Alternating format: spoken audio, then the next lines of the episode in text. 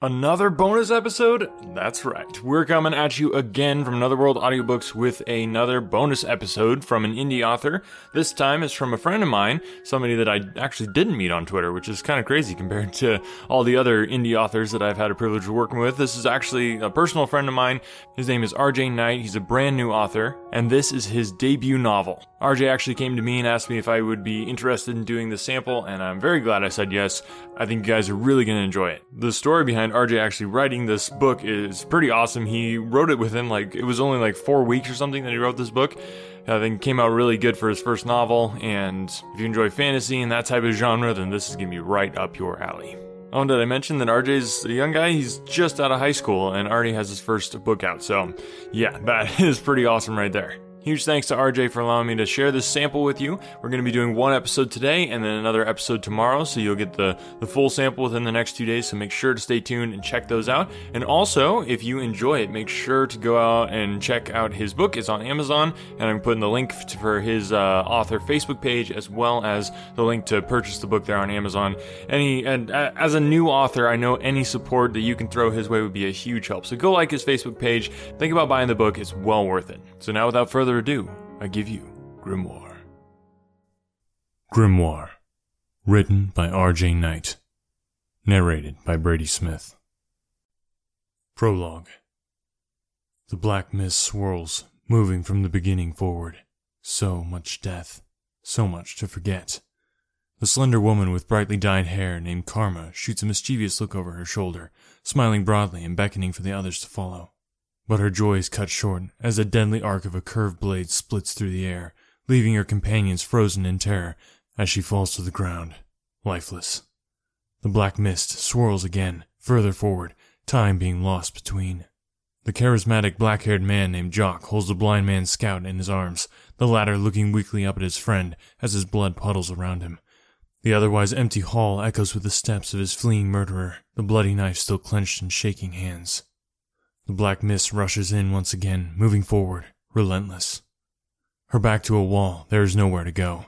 The young short woman named Sho faces the approaching nightmare as bravely as she can, its crescent scythe glistening. Suddenly, the giant muscular form of Jim comes into view, smashing shoulder first into the monster and bulldozing it into the wall. Jock grabs Sho by the arm, and the two rush away as the scythe falls on another friend. Again, the mist.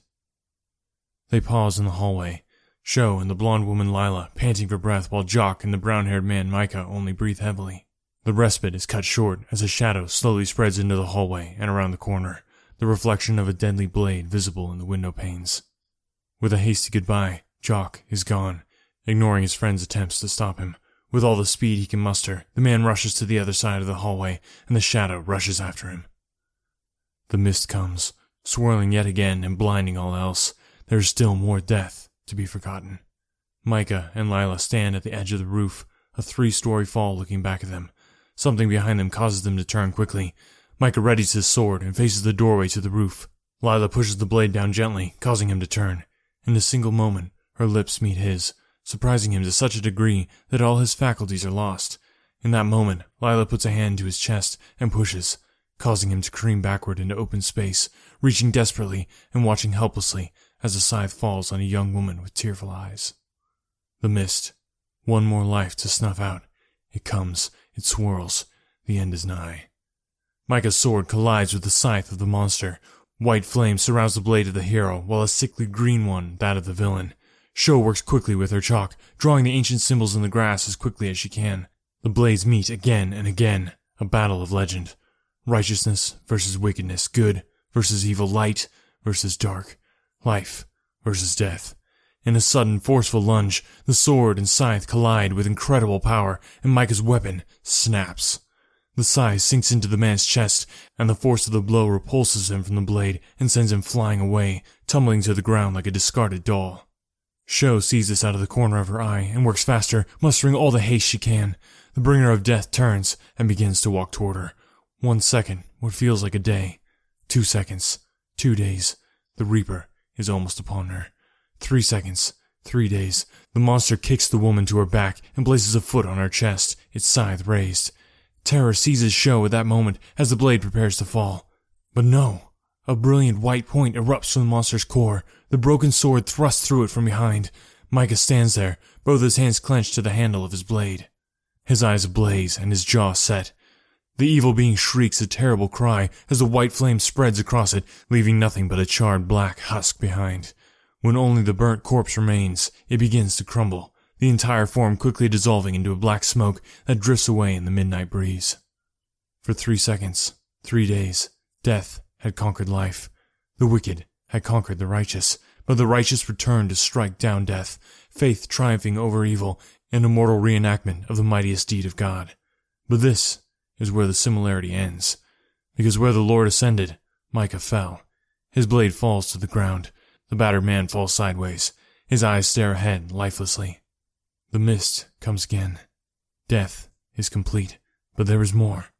Very little, but more. Sho sits at the desk, alone, the cursed book of evil and death lying open before her. She traces a line with her finger, muttering aloud to herself as she wipes away a few tears that begin to appear in her eyes, and then begins to recite the incantation. The black mist comes a final time, swirling, swirling, writhing and spiraling as it encompasses everything. Suddenly, it is receding, working backwards from now, from the present, and heading toward the beginning, vanishing from this world as its work is complete. And now, the present is the beginning, and the beginning the present. Chapter 1 The summer sun shone brightly on the asphalt as the car turned off the highway and onto a dirt road. The new road cut deep into a woodland, an impenetrable wall of brown bark and green foliage lining the edge. The passenger of the car could not see this change as he leaned on the door and faced the ground, his attitude undiscernible. The car came to a large clearing in the woodland. Lush grass formed a field around 200 yards in diameter, with the dense forest bordering it on all sides, except where an occasional trail would pierce into it and vanish.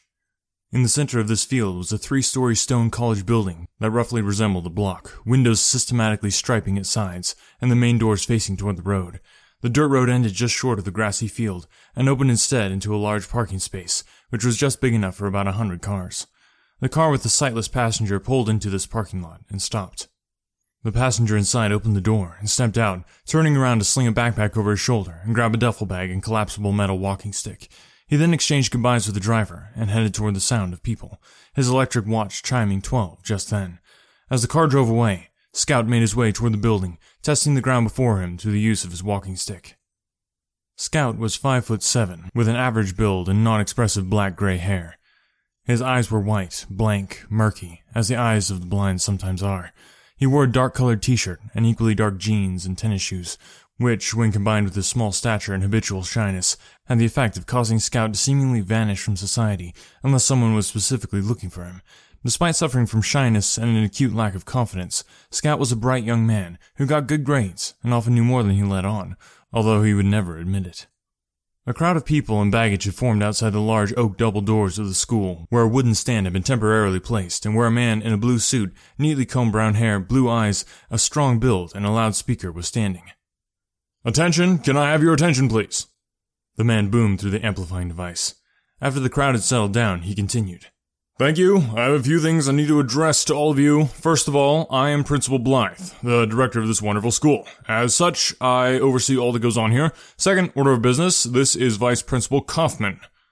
The principal gestured to a slightly shorter man in a black suit, with slick back greasy brown blonde hair and serpentine eyes that seemed to beat out from under his round glasses.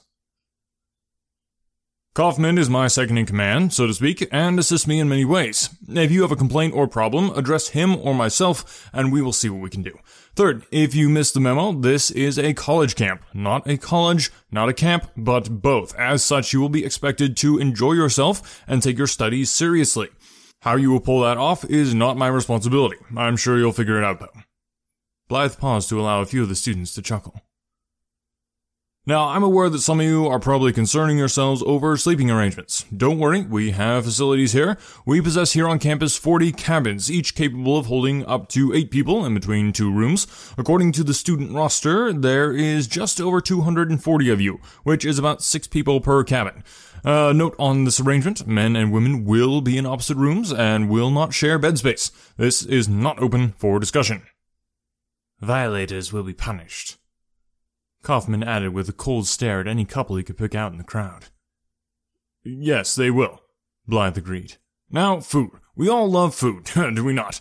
As you can see, there is no grocery store out here for us to buy foodstuffs from. Rather, all our food supplies are kept within the main building's basement. Each cabin will be rationed more than enough food for the next three months, and the cabins are well equipped with refrigerators, freezers, and stoves, so do not concern yourselves over sustenance. If, by chance, you can cook, I suggest you ask one of your cabin mates. If none of them can cook, well, there's always cold cereal.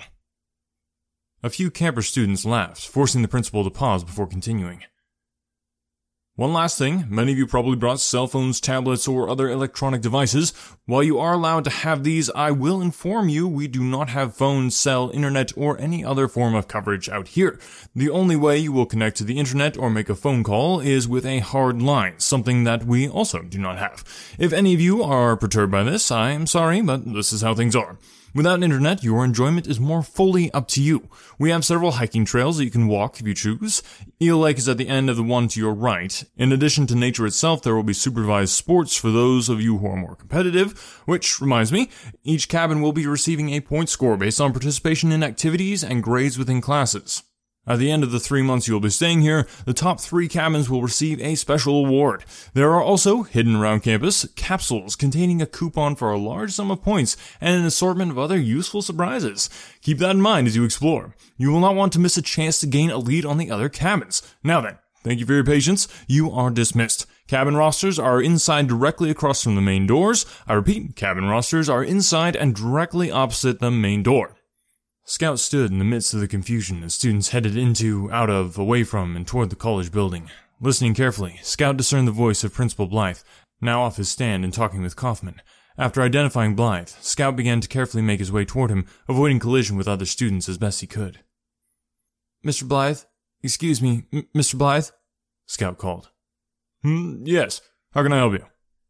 I- am Scout Mitch. C- could you please tell me which cabin I'm in? Oh, yes, my apologies. I should have made provisions for you when I saw your file. The principal looked at a clipboard he was holding and scanned the pages. As he did so, he commented, I believe you are the first blind student we've ever had here, Mr. Mitch. I do believe you're quite daring coming here. Scout made no response. Ah, here we are. Oh, I seem to have placed you in the lost cabin. My apologies. I will have that switched immediately if. No. I mean, what's wrong with it? Well, nothing in particular. It's identical to all the other cabins, only it's the farthest one from the main building, a, a good half a mile. A fair hike for a blind man. It, it's okay. I can handle it. Are you certain? Y- yes. Very well. To reach it, you can take either of the two cabin trails. They join back together just outside of your doorstep. I'd suggest asking one of your fellow students to guide you there. Okay. Th- thank you. Scout began to work his way back out of the crowd. As he reached the edge, something caught his attention. A woman was wheeling two large travel bags behind her, and heading in the direction of the cabin trails directly on the opposite side of the field from the dirt road that led there. But what drew his attention to her was nothing anyone else could see or sense. Seen by Scout was a faint bluish glow that radiated from within her, a color that no one else ever had or would, and the only thing that he could see. The weak glow shone through the woman like a blue candle within a glass statue, a faint light scarcely even reaching the edges of her form. As Scout was distracted by the glow, a running student bumped into him, causing him to topple forward. When Scout looked back up, he had lost sight of the woman. Ah! Scout put a hand to his forehead. Why? Why does this have to happen again? Scout recovered his footing and began to make his way across the field, feeling his way with his walking stick. The woman scouted seen continued across the grassy courtyard in the direction of the cabin trails, wheeling the two large bags behind her. She reached the edge of the woods at the base of the two trails which curved in opposite directions around a dense swampland. At the point of the trail's divergence was a wooden board with a map of the campus. She looked at the map and scoffed at the location of her assigned cabin. She was five one, a short woman with a full but not overweight build, orangish hair that was cut short so that it fell just below the nape of her neck large brown eyes, wide hips, and a prominent bosom that she tried hard to downplay through modest apparel. Because of this, she wore an excessive number of layers for the summer heat. A white long-sleeved button up shirt, a black skirt that dropped to her knees, black leggings, black shoes, and an orangish brown vest that went well with her hair. She was logical and intelligent, an A-plus student who considered herself a scientist above all else, but despite her logical tendencies, had a temper and a habit of throwing fits and disregarding others' opinions in favor of her own. Sho scanned the map again. Her cabin was located directly opposite where she stood now, the two trails reconnecting just in front of it, and thus completing their loop around the marshy area between them labeled Forbidden Zone. Huh, forbidden? Who comes up with these names? She criticized. The entire campus is open for access. That was made abundantly clear in the paperwork. Obviously, someone has allowed their imagination to carry them away. She left the board and map and took the trail to the right, beginning the slightly upward trek toward her destination. Occasionally, one of her bags would tip over or become stuck on a small rock, leaving her to curse it and then right it with difficulty. Although the trail was shaded by the towering trees, the raw heat, stubbornness of her baggage, and the dust produced by the dry trail proved to worsen Sho's mood progressively. Uh, if I didn't believe complaints to be a sign of weakness, I would march up to Mr. Blythe right now and demand a change of cabins, she complained bitterly. Cursed half a mile hike, but I won't. No, He'll have to suffer the cold steel of my silent wrath. She nodded decidedly after finishing her tirade, and then thought for a moment. I swear Mom and Dad are trying to kill me, she added in a grumble. It'll be good for you, they said. You'll meet new people, they said. Right. All the good this is going to do is give me blisters and heat stroke, and I'm fairly certain everyone who would be crazy enough to come to this place is a mindless oaf or a madman anyway. So, so much for new acquaintances that have any value. Her eyes narrowed as she heard running footsteps approach her from behind. Here comes one now. Lovely. She mumbled, her mood none the better. She tightened her grip on the baggage ever so slightly and knit her brow, her frustration waiting impatiently for her target to be released on.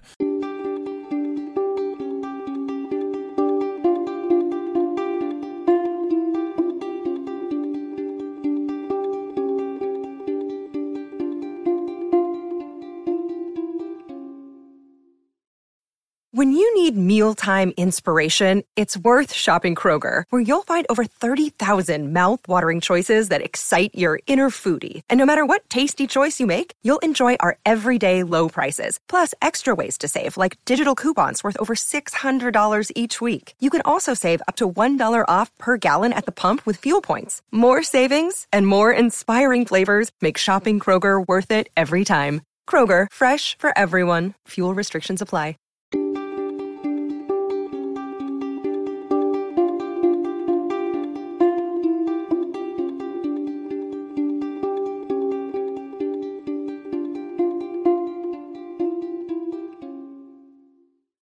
Footsteps came closer, closer, closer. Without warning, Sho spun around and released her storm on the unfortunate victim just as they drew up on her. Hey, there are people on this trail who don't want dust in their eyes or to have you come bashing past them and knock them over, she shouted. Why don't you worry about others for a change and not be so concerned about you yourself and your destination? Sho paused to breathe after a barrage, leaving the man she had just berated speechless and taken back for a moment. After only a second of surprise, Micah regained himself and replied calmly, I'm sorry, I hadn't thought of that. Micah was six foot even, with an average athletically fit build, brown eyes and matching hair that was a little too long at the bangs, which had the habit of sticking out rather than falling down, a fact that would perturb anyone who cared about their appearance, but meant nothing to him. He wore jeans, a dark green t-shirt, and faded black sneakers, with a light gray jacket tied around his waist. He was intelligent, but not incredibly so, nor did he have a habit of thinking things through before he acted. Although a man of strong character, he was also extremely straightforward in his personality. If one wished to know how Micah spent his time or where to find him, they would need only discover where the most people could be helped, and there also they would find Micah, aiding them. Sho was surprised by Micah's graciousness after her assault, and temporarily froze in shock. After only a moment, though, she recovered herself and steeled her countenance, though not quite to the savage extent she had before. Well, you should next time, she retorted, lifting her chin into the air and spinning back around to continue her course. You're right, I'll remember that. Do you want help with your bags? She froze again, just as she was about to take her next step, and turned halfway around, looking at Micah incredulously. What? Your bags. That's what I came running up here for. It looked like you were struggling with him, so I came to offer assistance. Sho blinked a few times and looked steadily into Micah's eyes, attempting to discern if he was serious or not. Micah met her gaze with honesty as the only discernible trait beneath his otherwise unreadable countenance. fine, but only because you offered. I could just as easily handle them myself. Sho consented. Micah didn't answer, but instead took the handles of the two bags from Sho and collapsed them, preferring to carry rather than wheel them. Sho didn't make any comment or objection to this and led the way toward her destination with her chin a little higher than it needed to be. A few minutes later, Sho realized how arrogant and rude she had been. She dropped her head slightly and began to muse guiltily. We're here, Micah announced suddenly. She looked up. In front of them was a large cabin. The sides were made of stained boards, matching the wood in the background as though they were born there. The roof was made of flat brown black shingles and moss starting to grow at places. A single wooden door decorated the cabin's relatively plain front. On either side of the cabin, a square window at head height and about three feet across looked out into the woodland. Above the door, just under the roofline, was a triangular window that allowed the summer light to filter down into the dwelling.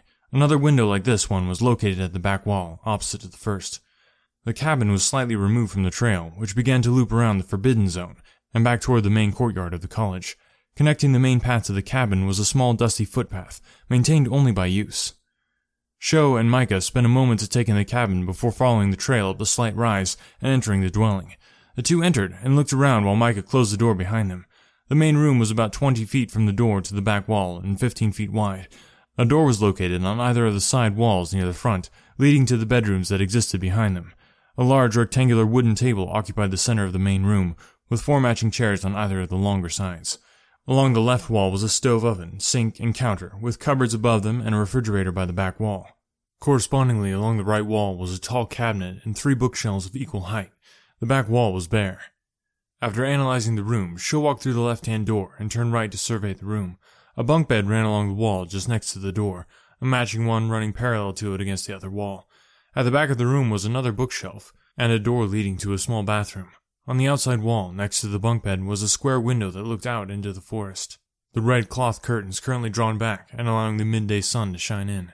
On the bottom bunk of the bed, directly to the right of the door Sho had just come through, was a pink suitcase and an obnoxiously bright turquoise backpack. She looked at these two objects for a moment, made an educated guess, and then walked back into the main room. Micah had discarded his own backpack, which he had been carrying, and was waiting by the door, his hand on the knob. Sho disregarded his eagerness to leave as part of his being an oaf and retrieved her bags from where he had set them. After she returned from depositing her belongings in the room with the pink and neon bag, which she had accurately guessed belonged to another woman, she returned to the room to find Micah still waiting. Well? She put her hands on her hips in frustration. What are you still here for? I wanted to make sure you got settled all right. Do you need anything else? She shook her head in disbelief. Of course not. I. She cut herself short, trying not to be frustrated with someone who was only being kind. No, you can go. Micah gave a short nod and left, closing the door behind him. He ran down the trail, keeping a careful eye out for anyone else who might be walking so he could slow down, having actually taken Sho's tantrum seriously.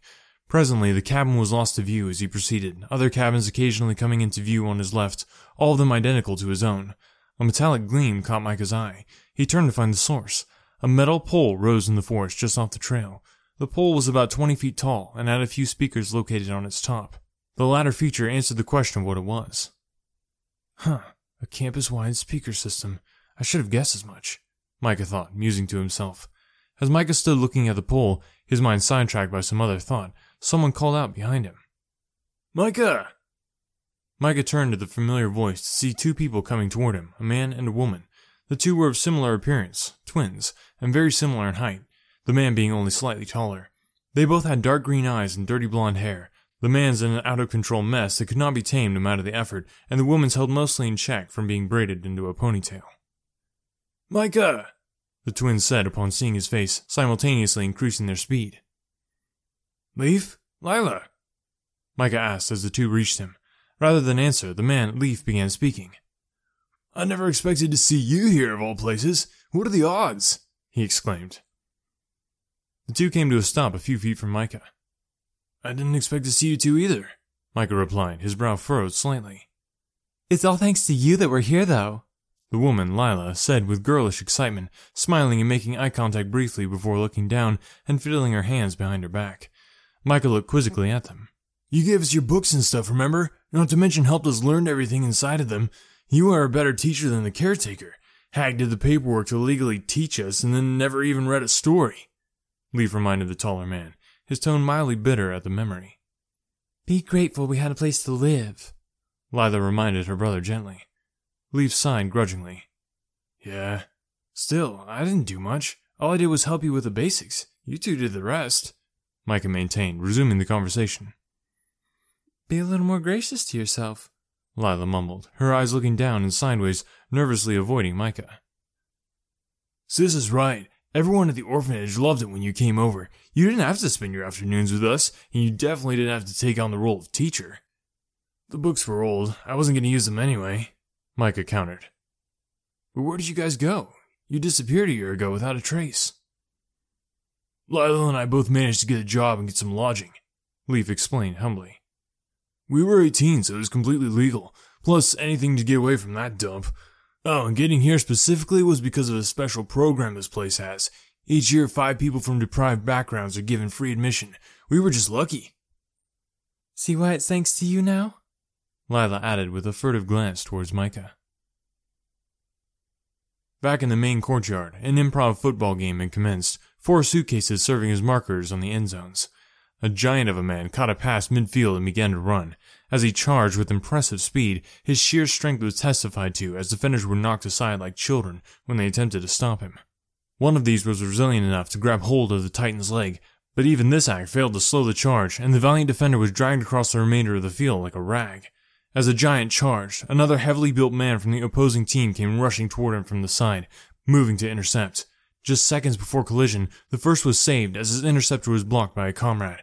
Oblivious to the action of his teammate, Jim pressed on and reached the end zone a moment later, throwing the ball to the ground and pumping his fist in the air triumphantly. Jim was six foot four and built like a tank, with limbs resembling cedars more than arms and legs of a human because of their sheer strength and bulk. His hair and eyes were dark. For attire, he wore a black and red sport shirt and matching shorts and sneakers. Jim was, without a doubt, nine tenths brawn and one tenth brains.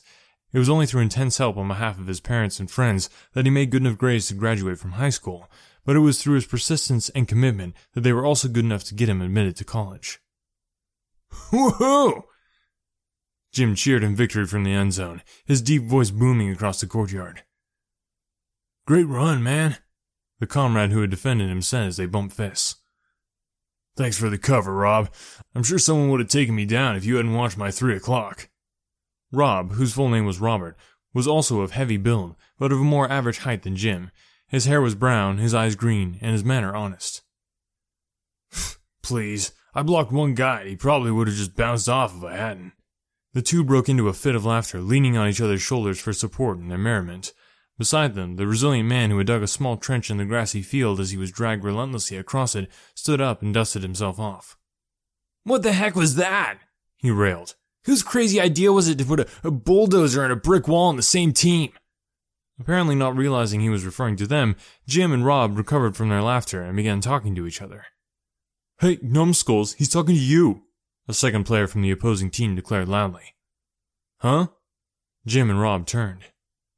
You guys freaking trampled us. Someone could have got hurt. Heck, Matt's face dug half an irrigation system. Uh, sorry? Jim offered uncertainly. You've got nothing to apologize for, Rob assured his friend. If they aren't tough enough to play with the big kids, then they shouldn't. What? That does it!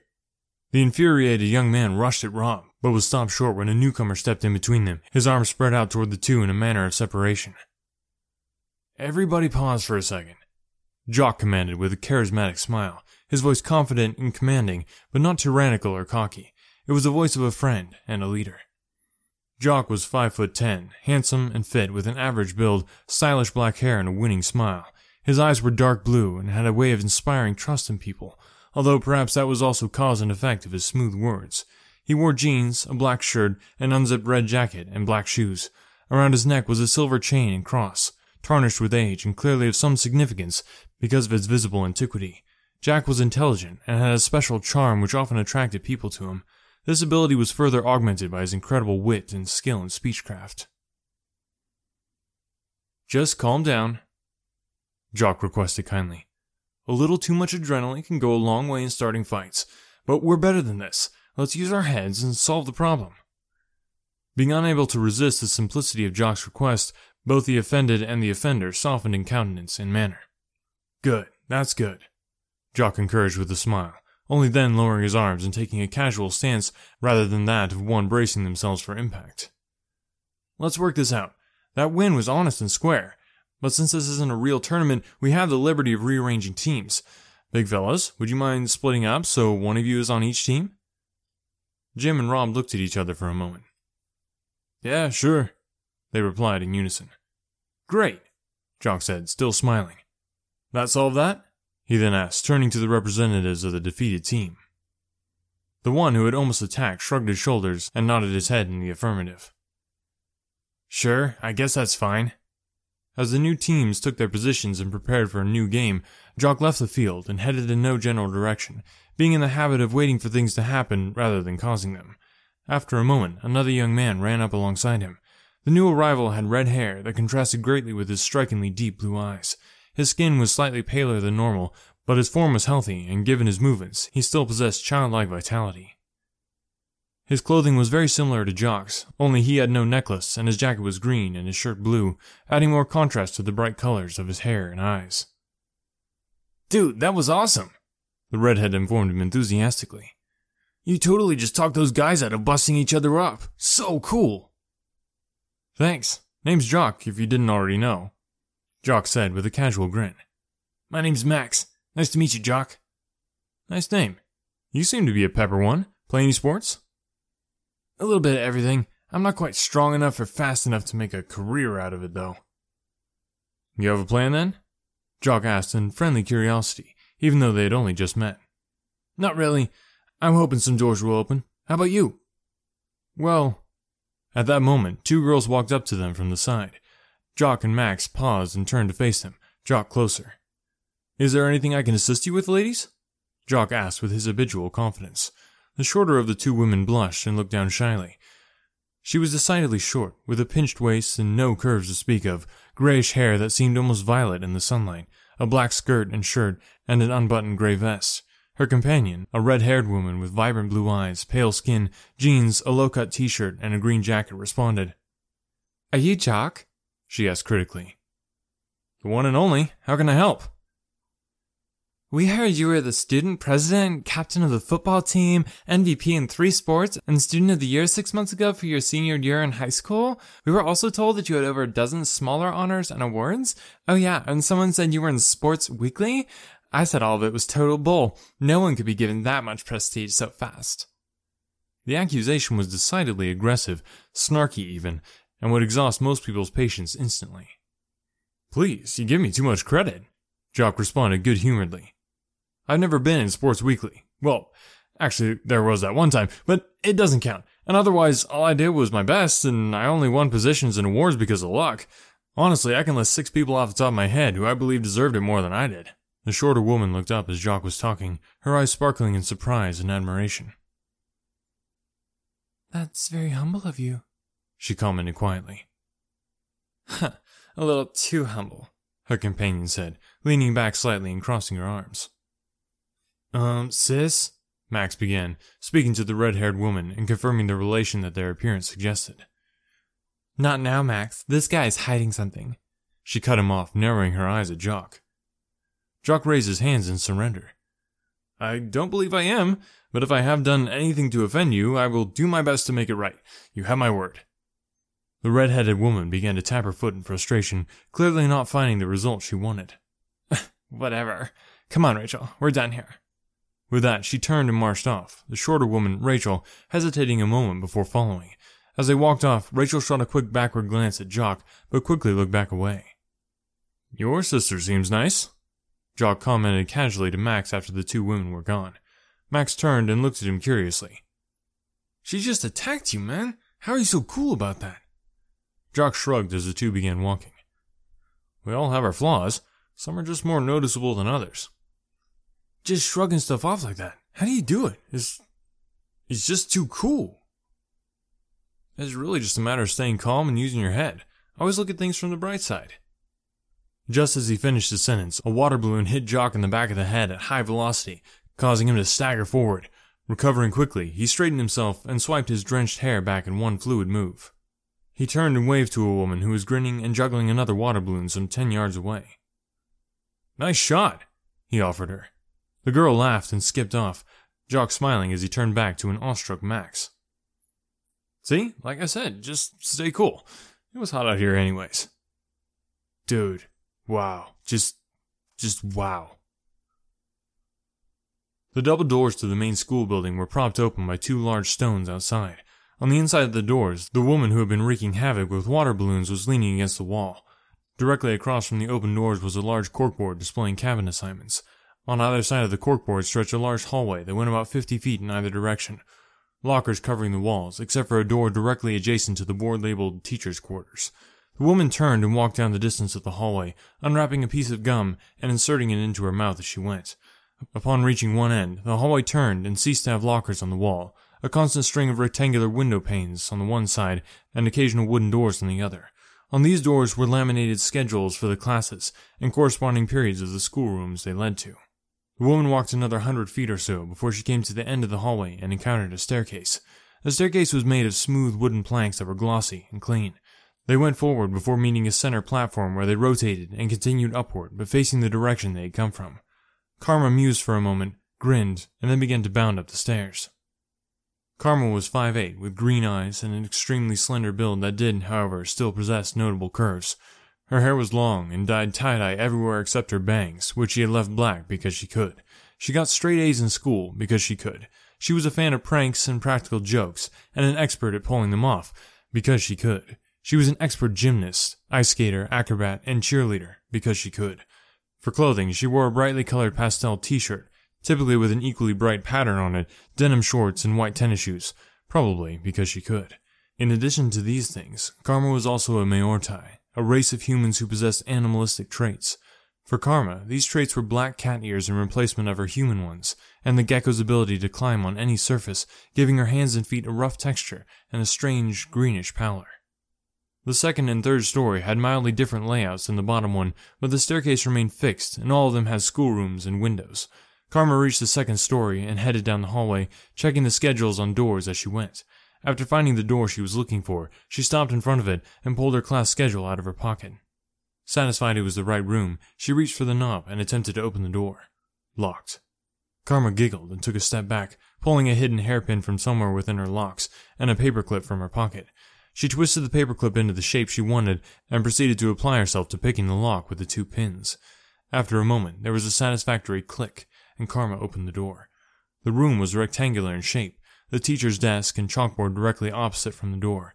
In total, about 50 desks lined the room, facing the back wall. Karma walked around the desks and moved toward the head of the classroom. When she reached the teacher's desk, she took the gum out of her mouth and tried it between her fingers to verify it was sufficiently sticky. She giggled another time and then set to work. After she gummed every drawer on the desk shut, using an entire package of gum in the process, she wrote, I was here, in huge swirling letters on the chalkboard, along with a winking smiley face. As she opened the door to leave, she turned and surveyed her work one final time, nodded in approval, and then left as silently as she came, waiting to enjoy her handiwork the following morning in class. All right, there you go. There's the prologue and the first chapter. We'll be getting into more of the book here tomorrow, so make sure to stay tuned for that. And remember, click the links down below to check out RJ's stuff. And if you enjoy these indie author episodes, tell the world. That's what uh, social media is all about, is to share the things that you are loving. And if you're loving Another World audiobooks, it would mean the world to me. Uh, it would mean another world to me. It would mean all the worlds to me if you would just go ahead and share it on social media. Tell your friends and family about Another World audiobooks and make sure to tag me so that I know how to thank you. Stay tuned for the next episode coming at you tomorrow.